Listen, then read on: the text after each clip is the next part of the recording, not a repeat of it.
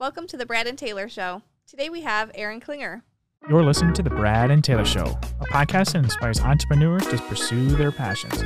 We're sitting down with some of the best to learn how they got started and some lessons they learned along the way. Hey, Erin. Hi, how are you? We're good. How are you? Good. Thanks for having me on today. Oh, yeah. Oh, yeah. Let's get the show started. So, um, tell us a little bit about you. Kind of like, what do you do? Yeah. So, um, I'm one of the realtor partners with the Laforet team at Coldwell Banker Hubbell Briarwood. So I work with buyers and sellers every day. I've been doing this for about 11 years and just uh, helping uh, them make the American dream. I like it. I like it. So when you were younger, is this what you had planned for your future? No, not at all. Not even a little bit. What'd you have planned? I, um, well, my mom started in real estate in the 70s. And so I grew up with my mom as a realtor, and she always wanted it to be a family business. And, you know, you're a kid, you're a teenager, you're like, no, I'm not going to do this. So I, uh, I went off to Grand Valley after high school and lasted about three semesters and then became a bartender. Hmm. And actually, I was in 2007, 2008. I was all set. I've always been a scuba diver. I've been diving since I was 13. It's been a while now because real estate really took over. But I was all scheduled to go down to Florida to become um, a dive master. And I moved home to Lansing from Grand Rapids, um, you know, a few months before I was supposed to leave. And by the time I got here, got around my family again, I was like, I can't go.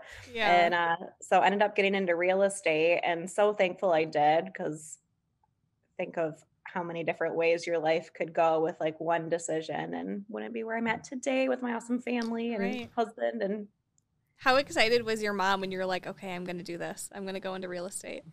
Oh, she was so excited. so we are like the most different, but most same person. And so being in business with your mom has its own challenges challenges and you know it's really rewarding at the same time but i remember going to her and saying hey mom do you think i'd be good in real estate and she was like hmm i, I don't know erin probably because she had just been trying to get me in into the b- business forever so right. but yeah she's very excited and that was almost just over 11 years ago so Awesome. Yeah. Was there any advice that she gave you maybe when you first started out that just kind of stuck with you throughout these last 11 years?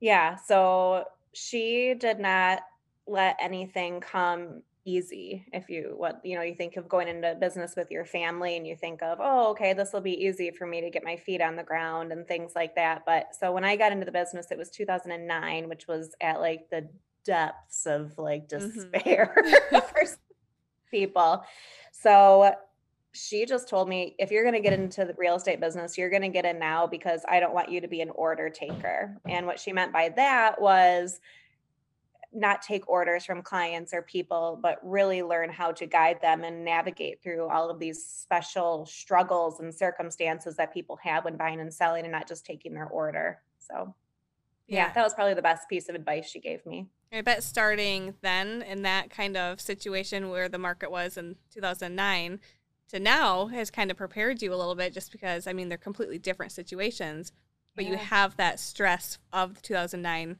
market and now this one.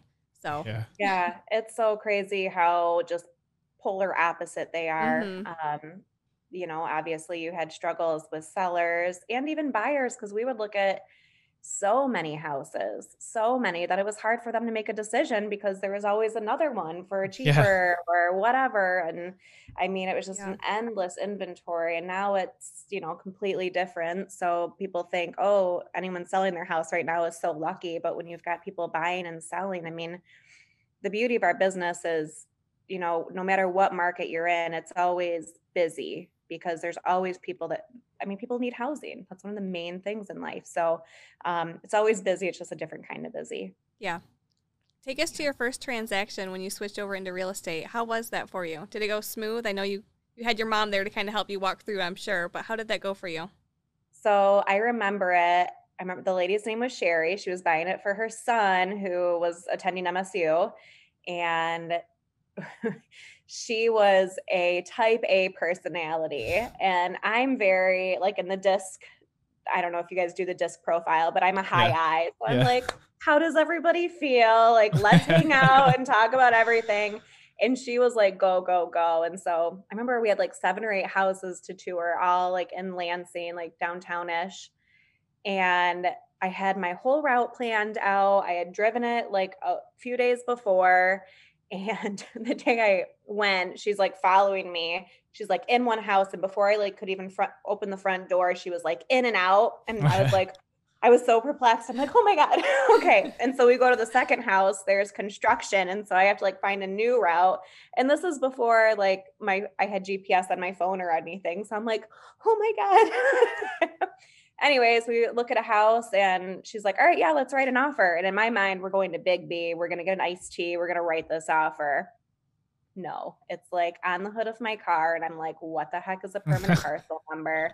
Like you learn nothing and not a lot in your 40 hour real estate class. So Yeah. Yeah.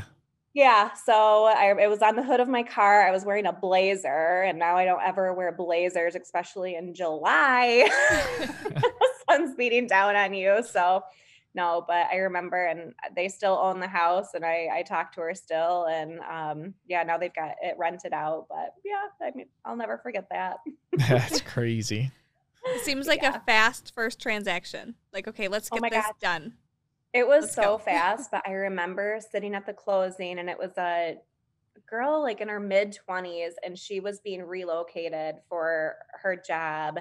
And I remember she had to bring 40 some thousand dollars to closing. And this is back when everyone was doing like a short sale or something like that. Mhm. And I remember feeling so guilty that I was so excited because it was like she was bringing her life savings to closing and this house was only $70,000. So Wow. you can imagine how much she like had bought it for and had to sell it for, but it was really sad. But like also exciting for me. So, yeah. That is crazy. That is crazy. Now, I've Yeah. been waiting to ask you this question since we first got on the call. Before we hit record, what is Okay. the worst property you have been to? Oh my gosh. Or show. there or are so many. Yeah, or showing. Yep. or showing yeah so there have been quite a few like where you can't even like walk in the door like the smell is so bad but um, i was showing houses to first time buyers it was the sister and brother-in-law to one of my past clients we went in the house we went in the back door it was the old turn of the century house and we went to walk up the stairs and there was like a little um, landing where the stairs kind of curved. And as soon as I went up there, I turned around to my clients and they had this wide eyed look. And we all felt super uncomfortable. Like nobody really said anything, but we were like, man, something's going on. So we basically left and went out the back door. And like an hour later, I get a call from the agent and they're like, hey, did you show so and so? And I was like, yeah, I don't think we're moving forward on it. Um, she said, well, the seller said you left the front door open and the key box was on the back door and i know we didn't go anywhere near the front door and i was like i Oh. promise you i didn't and she i remember i'll never forget it she goes dang it this is not the first time this has happened Uh was like, oh. And so a couple days later i'm in my office at coldwell banker up on the third floor and there's a few people talking in the copy room and i went in to make some copies and there were a few agents they were in a circle and one agent she was talking about this house and how she showed it the day before and she had a super uncomfortable feeling and she's had like a massive headache ever since Hmm. and she was saying where it was and I was like, stop it, stop it, stop it. It was the same house. but I remember I just got like full body chills because you know, it's one thing for you to feel like uncomfortable in a house, but Mhm. like another to like The hear same a scenario. unbiased person talk about it. So every time I pass that house, I'm like, Ugh. and it sold last year, I think. And I was like, please don't let any of my clients want to see it. so, but yeah, that was, I couldn't stop the other. It was something, it was a bad feeling, something, some, I don't know what happened, but Did lots you of only showing. have to go once to that house? Yes, Okay. yes. And you learn. And I was like, nope, I'm all set. I'm all set. But Like someone else is going if someone else wants to go. Right? Yeah. Yep, if you had another nope, client. That's fine. Go ahead. I will open Yeah. the door for you, but I will be out on the front porch. Yeah. Man, Oh. creepy. That is crazy. Tell us a little bit about your team. Yeah. So my mom, Kim Laforet, she started in real estate in the 70s and in the 90s, she was, you know, real estate's such a busy business. We've got paperwork, we've got appointments, everything. And so she decided in the 90s that she needed help. And so she hired her first buyer's agent. Um, and at this time, my sister, Kelly LaBelle, who's still on our team, um, had graduated high school. This was, uh, so she joined the team and got licensed in 96 and so she was and still is uh, like the office manager administrative assistant boss keeps us all organized. And yeah. so my mom hired her first buyer buyer's agent and then it just um, expanded from there. So now we've got it's me, um, Lee Henrys, who's been with us for eight years, and then Kelly LaBelle, who's been on the team forever, and then um, Kim. So Kim doesn't do a lot of sales anymore, as you imagine.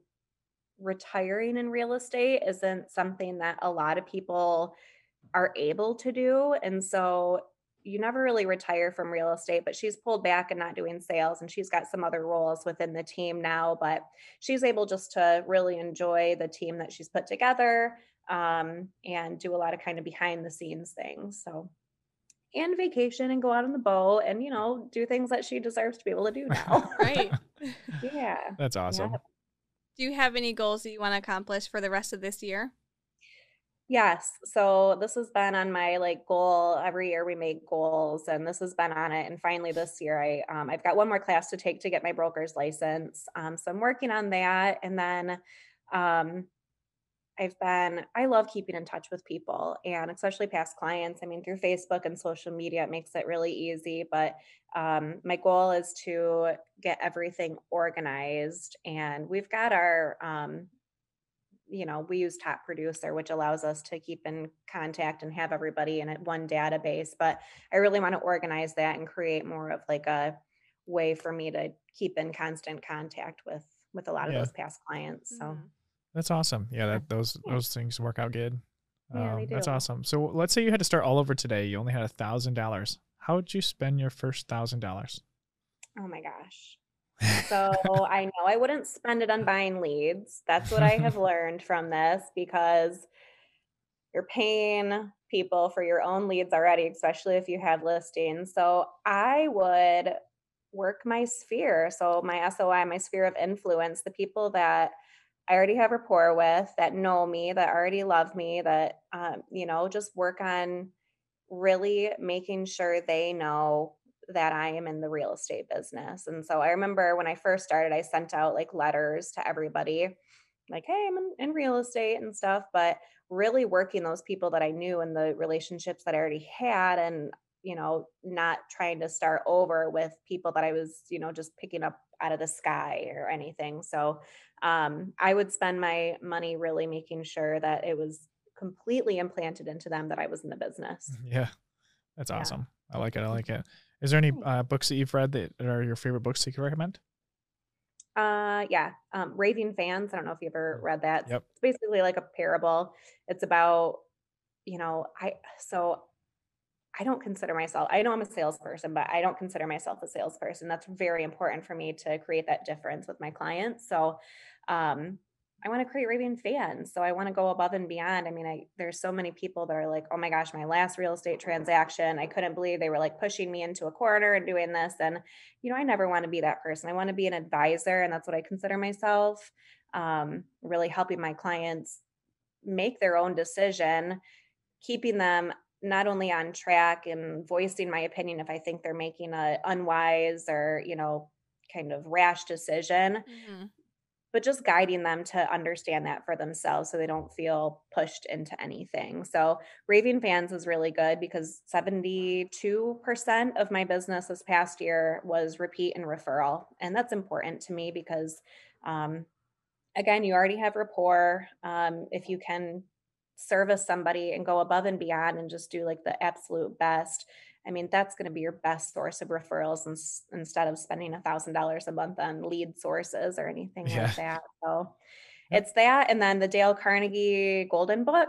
I don't know if you've ever seen that, the little golden book, but oh, I, I haven't seen that one. So anxious. Oh, okay. Well, Google um, Dale Carnegie's little golden book, and it's like basically the seven ways to like succeed in life. And the one that I always get the most out of, because I used to be so anxious, like if like I said on the disc profile, I'm a high I. Yeah. And so if like everybody didn't love me and like I couldn't make everything perfect, I was like in extreme panic mode. and so I um uh, one of his things is what's the worst that can happen and so i use that a lot with myself and with my clients now and that kind of helps me step back and look at things like okay with a clearer mind clearer picture but i took the dale carnegie course gosh a long time ago like maybe eight or nine years ago and that was fantastic Huh.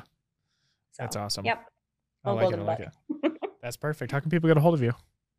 Uh, so I can be reached on my cell phone. That's 616 389 7918. You can email me at Erin, E R I N, at L A F O R E T team.com or our website, laforetteam.com. That's awesome. Hey, is there anything else you want to share with everyone before we go?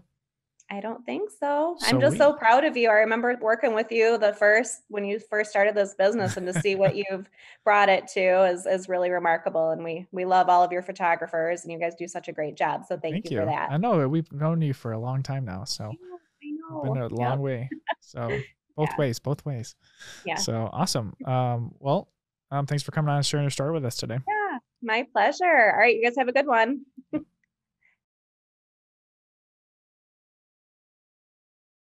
Hello? Hello. Are you Hello? there? Are you there? Are you there? Hey guys, we just wanted to thank you for uh, listening on uh, either uh, podcast or on uh, the YouTube video here. If you guys wanted to subscribe, that would be awesome. That would mean a lot to us. And if you guys could give us a five star review as well, that would be amazing. And we'll see you on the next one. See ya.